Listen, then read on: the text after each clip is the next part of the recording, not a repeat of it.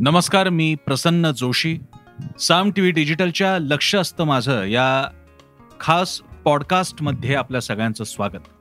खरं तर स्वागत करणं हे आपण अगदी स्वाभाविकपणे बोलून जातो कारण औपचारिकतेचा आणि एक सभ्यतेचा तो निदर्शक असतो ती एक पद्धत असते. पण कोणाचं तरी आगत स्वागत करावं अशा विषयावरती मी आज बोलण्यासाठी नाही आहे काही गंभीर गोष्टी घडलेल्या आहेत ज्याकडे आपल्या सगळ्यांचं लक्ष वेधावं आणि त्याबद्दल थोडंसं बोलावं.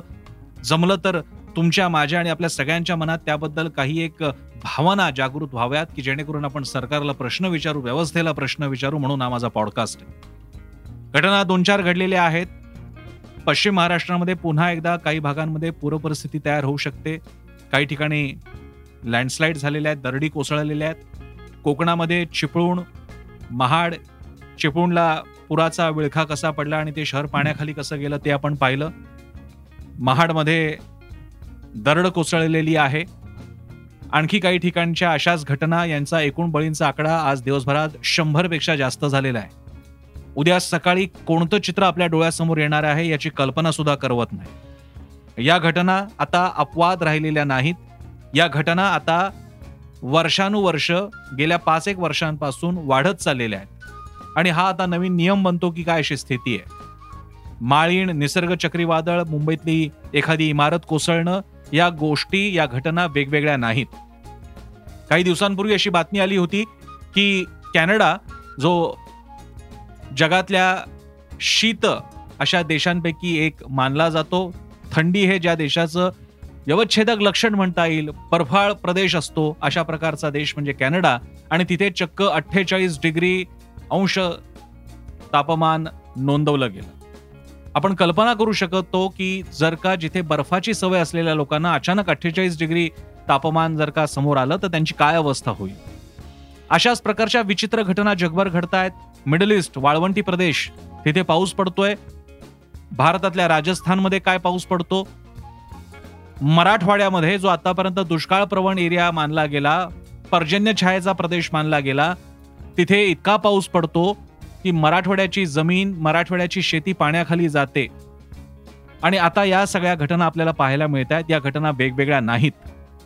या सगळ्या घटना वर्षानुवर्ष निसर्गाचं शोषण आणि पर्यावरणाचा ऱ्हास या सगळ्याची एक अंतिम परिणती होत चाललेली आहे. आणि या घटना म्हणजे हा टाइम बॉम्ब हळूहळू फुटू लागलेला आहे याचे निदर्शक आहेत असं अशी भीती मला वाटते.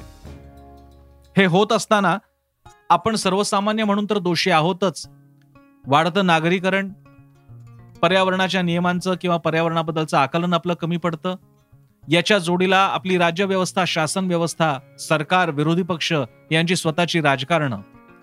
एखादी घटना घडली की तिकडे सरकार पोहोचलं नाही म्हणून विरोधकांनी ठणाणा करायचा आणि विरोधक तिकडे गेले की हा त्यांचा नैसर्गिक आपत्ती टुरिझम सुरू होता नॅचरल डिझास्टर टुरिझम सुरू होता असा कांगावा सरकारनं करायचा. या तुतू मेमेमध्ये खरे प्रश्न मात्र मागे पडतात कोकणाचा इकडे मला संदर्भ वेगळ्या प्रकारे द्यावासा वाटतो. कोकणामध्ये मागच्या वर्षी जे निसर्ग चक्रीवादळ आलं होतं जूनच्या महिन्यात त्यानंतर प्रचंड हाहाकार झाला होता. आपल्याला कल्पना आहे मोठं नुकसान झालं होतं. आणि त्या नुकसानीचे पंचनामे झाले का त्यानंतर लोकांना मदत मिळाली का हा प्रश्नच आहे. माझी माहिती अशी आहे की अजून अनेक लोक असे आहेत असे अशी अनेक कुटुंब आहेत की ज्यांना मदत मिळालेली नाही. उद्याचं चिपळूणचं महाडचं रुपड पलटेल पुन्हा जीवन पूर्वपदावर येईल. पण झालेलं नुकसान भरून निघेल का? लोकांना भरपाई मिळेल का? या प्रश्नांची उत्तर आपल्याकडे नाहीये. तिसरीकडे या सगळ्यामधला एक घटक आहे हवामान खातं.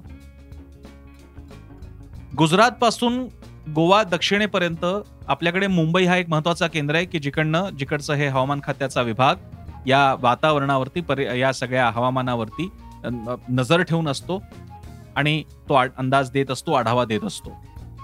या बाबतीतल्या काही गोष्टी माझ्यापर्यंत आलेल्या आहेत आणि मी इथे त्याबद्दलचा एक डिस्क्लेमर देऊ इच्छितो की याबद्दल जर का हवामान खात्याचं काही म्हणणं असेल ते माझ्यापर्यंत आलं तर मी ते नक्की मांडेन. तीही बाजू समोर आली पाहिजे. पण काही गोष्टी अशा पुढे आलेल्या आहेत की एक हवामान खात्याचा दावा असतो की पाश्चात्य राष्ट्रांच्या हवामान खात्याशी आमची तुलना करू नका कारण तिकडच्या वेदर कंडिशन्स वेदर सिस्टीम्स या वेगळ्या आहेत त्या अधिक स्थिर असतात आमच्या मात्र वेगळ्या असतात. आणि त्यामुळे आम्हाला मात्र तुम्हाला जशी अपेक्षा आहे पाश्चात्य राष्ट्रांसारखी अचूकता ती इकडे देता येत नाही. कारण भारतामध्ये महाराष्ट्रामध्ये या भागामध्ये लोकल वेदर सिस्टीम्स वेगळ्या असतात त्या वोलटाईल असतात. प्रश्न असा आहे की काही गोष्टी अशा समोर येत आहेत की हवामान खात्याकडे पुरेसा अत्याधुनिक रडार नाहीये त्यामागची काही कारणं असतील. त्या रडाराचा पुरेसा वापर करून घेतला जात नाहीये. अलर्ट द्यायची सिस्टीम कशी असावी किती काळाच्या पूर्वी अलर्ट द्यावा याबद्दल सुद्धा काही अपेक्षा आहे ज्या हवामान खात्याकडनं पूर्ण होताना दिसत नाहीयेत. आणि त्याच्याही पलीकडे इतके सॅटेलाइट्स आणि इतकी आधुनिक तंत्रज्ञान आज भारताकडे उपलब्ध असताना सर्वसामान्य विचारतोय की अजूनही आम्हाला पुरेसं आधी ही संकटांची चाहूल का लागत नाही? आणि याबद्दल हवामान खात्यानं आणि या खात्याशी संबंधित मंत्रालयांनी आता पुढे येऊन त्या मंत्र्यांनी पुढे येऊन बोलणं अपेक्षित आहे स्पष्टीकरण देणं अपेक्षित आहे. या मर्यादा सर्वसामान्यांना कळल्या पाहिजेत. आपल्याला कल्पना आहे समुद्रामधल्या संकटांविषयीची पूर्वसूचना दिली जाते चांगली गोष्ट आहे. पण आता तेवढ्यापुरता थांबून चालणार नाही. आता संकट समुद्राची वेस ओलांडून जमिनीपर्यंत कूच करू लागलेली आहेत आणि आपले जीव धोक्यात असू शकतात अशी स्थिती आहे. येणारा प्रत्येक पावसाळा हा आता धडकी भरवणारा राहणार आहे. यापूर्वी ज्या गोष्टी घडल्या नाहीत त्या घडू लागलेल्या आहेत. अचानक संपूर्ण महिनाभराचा पाऊस पडतो आणि मग मुंबईमध्ये तर एक एखाद्या इमारतीचा बळी जातोच जातो. अशाच प्रकारचा पाऊस पश्चिम महाराष्ट्रात दक्षिण महाराष्ट्रात पडतो. तिकडे आधीच विसर्ग झालेला असतो पुणे जिल्ह्यातून किंवा तत्सम भागातून आणि त्यामुळे या सगळ्या पाण्याचा लोंढा या भागामध्ये साचतो आणि मग पुढे काय होतं ते आपण सांगली कोल्हापूरच्या पुरामध्ये पाहिलेलं आहे. कोकणामध्ये पण अशीच तरा यापूर्वी सुद्धा पाणी साठत आलेलं आहे पण कोकणामध्ये काहीतरी विचित्रच बघायला मिळते आता. प्रचंड पाऊस. काही तासांमध्ये प्रचंड पाऊस आणि मग हाहाकार. आतापर्यंत पाणी साठताना बघितलं होतं पण अख्खी एसटी पाण्याखाली गेलेली आहे अख्खं शहर पाण्याखाली गेलेलं आहे या काही वेगळ्याच गोष्टी पाहायला मिळतात. आणि या बाबतीत आता सर्वसामान्यांना सर्वसामान्यांनी जागृत होऊन आपले भावनिक राजकारणाचे विषय बाजूला ठेवून यावरती प्रश्न विचारायला पाहिजेत. विरोधकांना सत्ताधाऱ्यांना केंद्राला आणि राज्याला सुद्धा. कारण हा मुद्दा कोणा एका एंटिटीचा एका सिस्टीमचा नाहीये. या बाबतीतलं दुर्लक्ष मात्र आपलं इतकं आहे की त्यामुळे विचार करावा असा वाटतो की आपण नेमके आहोत तरी कसे? दरवेळी या घटना घडतात काही दिवसांसाठी माणसाला चुटपुट लागून राहते. मात्र नंतर आपण वर्तमानपत्राचं पान उलटून नंतर मनोरंजनाच्या बातम्यांकडे जातो किंवा चॅनल बदलून मनोरंजनाच्या चॅनलकडे जातो. इतक्या सहजपणे आता ही संकट आपल्या आयुष्याचा भाग बनत चालली आहेत का? आपण इतके निवर होतोय का? हा प्रश्न आहे. पॉडकास्टमध्ये थांबताना या घटनेबद्दल काही स्वाभाविकपणे उत्कटपणे काही ओळी माझ्याकडून लिहिल्या गेल्या त्या मी इथे वाचून दाखवेन. तोच पाऊस तीच दरड माझ्या मना बन दगड. पर्यावरणाचे वारे फिरले पाऊस दुष्काळाचे सारेच बिघडले. वस्ती वाढली वोट बँक फुगली नेत्यांचेही मग आयतेच फावले. अजाण वस्त्यांचे जातात बळी पण सांगणार कुणाला बळी तो कान पिळी.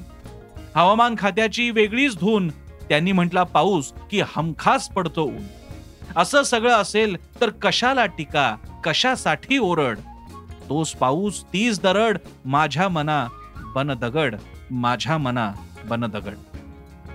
बिंदा करंदीकरांच्या गाजलेल्या कविते मी काही बदल केलेत त्याबद्दल मी त्यांची क्षमा मागतो पण या भावना तेवढ्याच प्रकर्षानं मांडण्यासाठी मला त्याच कवितेचा आधार घ्यावा लागला आहे. आपल्यासारखे सुजाण श्रोते समजून घेतील अशी अपेक्षा. आपण सुद्धा याबद्दल मतमतांतर व्यक्त करावीत. आमच्या साम टीव्हीच्या विविध प्लॅटफॉर्मवरती डिजिटल प्लॅटफॉर्मवरती. आम्ही सोशल मीडियावर ॲक्टिव्ह आहोतच. मी स्वतः फेसबुक आणि इंस्टाग्राम ट्विटरवरती आहे. Saam T V YouTube Instagram Facebook ट्विटरवर आहे. आम्हाला सबस्क्राईब करा लाईक करा आमच्या आमचे कंटेंट्स शेअर करा. आणि वेबसाईट तर तुम्ही पाहू शकतातच. शिवाय आमचं अतिशय चांगलं ॲप आहे. ते मोबाईलवर डाउनलोड करा. आणि ताज्या बातम्यांसाठी विविध विश्वसनीय वेगवान बातम्यांसाठी पाहत रहा साम टी व्ही धन्यवाद.